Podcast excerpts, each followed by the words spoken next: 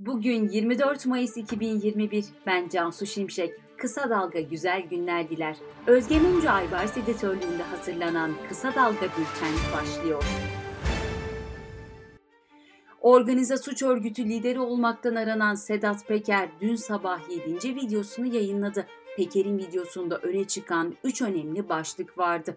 Uluslararası Uyuşturucu Güzergahı'nın yeniden oluşturulduğunu söyleyen Peker, eski başbakanlardan Binali Yıldırım'ın oğlu Erkan Yıldırım'ın güzergahı kurmak için Venezuela'ya gittiğini öne sürdü.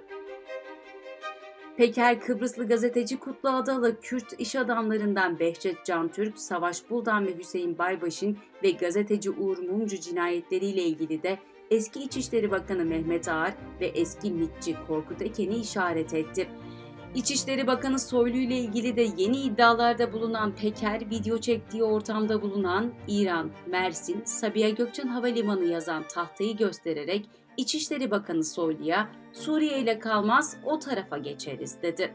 Peker Soylu'nun akrabası Sadık Soylu'dan da söz ederek Murat Kurum mu yönetiyor Çevre ve Şehircilik Bakanlığı'nı Sadık Soylu mu diye sordu. Peker'in açıklamalarıyla faili meçhul cinayetler yeniden gündeme gelirken yargıdan önemli bir karar çıktı. Ankara Bölge Adliye Mahkemesi 1. Ceza Dairesi'nin 1990'lı yıllarda işlenen aralarında HDP eş genel başkanı Pervin Buldan'ın eşi Savaş Buldan'ın da bulunduğu 18 faili meçhul cinayetten yargılanan eski Emniyet Genel Müdürü İçişleri Bakanı Mehmet Ağar'ın da aralarında bulunduğu 19 kişi hakkında verilen beraat kararını 5 Nisan'da bozduğu ortaya çıktı. Sedat Peker'in faili meçhul cinayetleriyle ilgili açıklamaları üzerine aileler Twitter'da adalet taleplerini yeniden dile getirdi. Savaş Buldan'ın eşi HDP eş genel başkanı Pervin Buldan, cinayeti işleyenler göstermelik yargılandı ve beraat etti. Şimdi yeniden başa dönüyoruz ve yargılanmaları için girişimde bulunacağız dedi. Sedat Peker'in Uğur Mumcu cinayetiyle ilgili ben bir tuğla çekersem devlet aşağı iner sözünü hatırlatması üzerine Mumcu'nun eşi Güldan Mumcu, çekin tuğlaları yıkılsın duvar altında kim kalırsa kalsın mesajını paylaştı.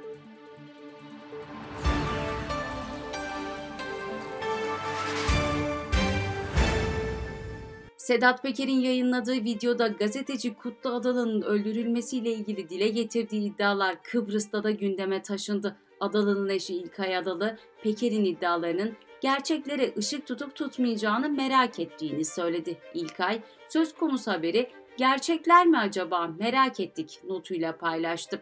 Kuzey Kıbrıs Türk Cumhuriyeti'nin eski başbakanı Özkan Yorgancıoğlu yeniden gündem olması gerektiğine inanıyorum. Tüm faili meçhullerle ilgili soruşturmalar yapılmalı dedi.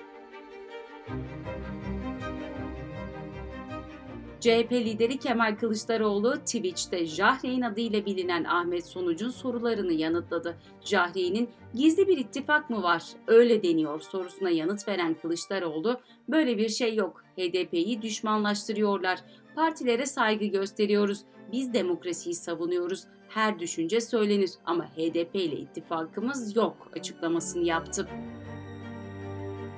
Rütük üyesi İlhan Taşçı, Rütük Başkanı Ebu Bekir Şahin'in talimatıyla televizyon ekranlarına ilişkin şikayetlerde TC kimlik numarası ve açık adres bilgilerinin de istenmeye başlandığını açıkladı. Covid-19 haberleriyle devam ediyoruz. Profesör Doktor Mehmet Ceyhan en iyi ihtimalle sonbahara en kötü ihtimalle yıl sonunda rahatlamış olacağız dedi. Ceyhan vaka sayılarının binli rakamlara inmesi halinde belli yerlerde belli şartlarda maskelerin çıkartılabileceğini söyledi. Türk Tabipleri Birliği eski başkanı Profesör Doktor Sinan Adıyaman, Sağlık Bakanı Fahrettin Koca'nın 5 ay önce Biontech aşısının güvenilir olmadığını ima ettiğini, şimdi ise 120 milyon doz aşı için anlaşma yaptığını belirterek bu süreçte yaşanan binlerce ölüm için hesap vermesi gerektiğini belirtti. Sağlık Bakanı Fahrettin Koca, aşı sırası gelen mevsimsel tarım işçisi vatandaşlarımızın aşılarını bulundukları yerlerde yapıyoruz dedi. Sırada ekonomi haberleri var. AKP'nin hazırladığı 15 maddelik yeni torba teklifi meclis başkanlığına sunuldu. Teklife göre vergi ve prim borçlarına yeniden yapılandırma geliyor. Esnafa sicil affı gelirken kredi borçlarını zamanında ödeyemeyen olumsuz kayıtlarında dikkate alınacağı belirtildi. Uluslararası Araştırma Kuruluşu Capital Economics vergi gelirlerinde 2021 yılında yaşanan hızlı artış sonrasında Türkiye'de bütçe açığının milli gelire oranının %4.3'ten 1.7'ye gerilediğine dikkat çekti. Dış politika ve dünyadan gelişmelerle devam ediyoruz. İsrail'in abluka altında tuttuğu Gazze'ye yönelik 11 gün süren hava saldırısıyla beraber yerinden edilen binlerce Filistinli evlerine dönmeye başladı. Saldırılar sonucu en az 14 bin yerleşim yerinin zarar gördüğü belirtilirken Birleşmiş Milletler Filistinli Mültecilere Yardım Ajansı 66 bin Filistinlinin Gazze şeridinde yıkılan veya hasar gören bölgelere döndüğünü kaydetti. Nijerya'da aralarında Genelkurmay Başkanı İbrahim Attahiru'nun da bulunduğu 11 kişinin uçak kazasında öldüğü belirtildi.